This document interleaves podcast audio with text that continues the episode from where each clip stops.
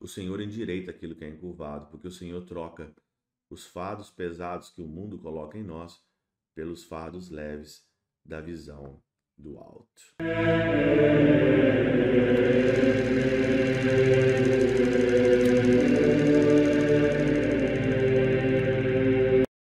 Em nome do Pai, do Filho e do Espírito Santo. Amém.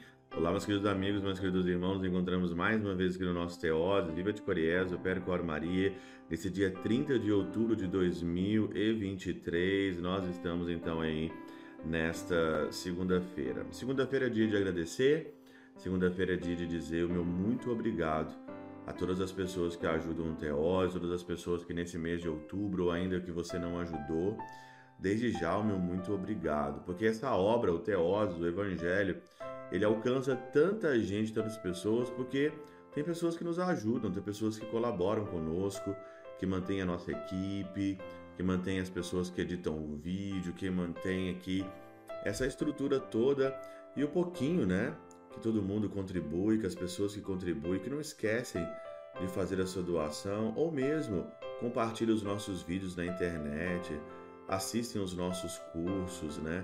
estão dentro das nossas turmas de aula, de conferência. Então, muito obrigado mesmo, de coração. Essa obra continua porque tem gente que acredita no trabalho do Teose. Então, desde já, o meu muito obrigado e dizer que eu rezo por você todos os dias. O evangelho de hoje, dessa segunda-feira, é um evangelho muito interessante.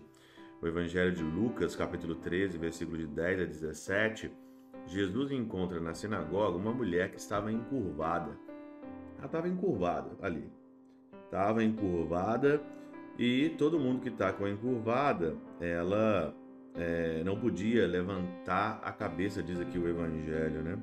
Estava lá uma mulher possessa de um espírito que, que a tinha doente, havia 18 anos, andava encurvada e não podia absolutamente levantar a cabeça. Interessante é que tem um comentário de São Basílio, e São Basílio diz o seguinte aqui: a cabeça dos brutos animais, uma vez que está voltada para baixo, enxerga a terra.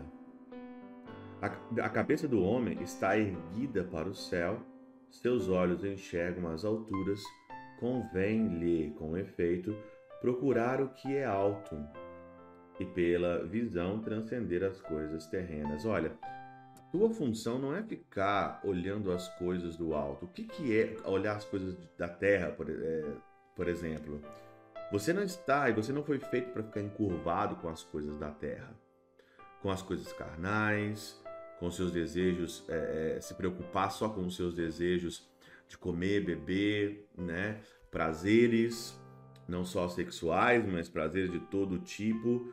Você não está aqui para você ser um, um promíscuo, mas você foi convidado e você é convidado para olhar as coisas do céu, procurar aquilo que é do alto. Nós somos estrangeiros nessa terra, nós não estamos aqui para ficar aqui, nós somos passageiros e nossa única função aqui é não nos envolver com as coisas que possam nos deixar de fato mesmo encurvados. Tanta coisa nos deixa encurvado. Quantas pessoas hoje estão encurvadas encurvadas mesmo pela internet, encurvadas, escravas no seu Instagram, um jugo, né? Coloca um jugo nas suas costas pesado e você fica encurvado ali.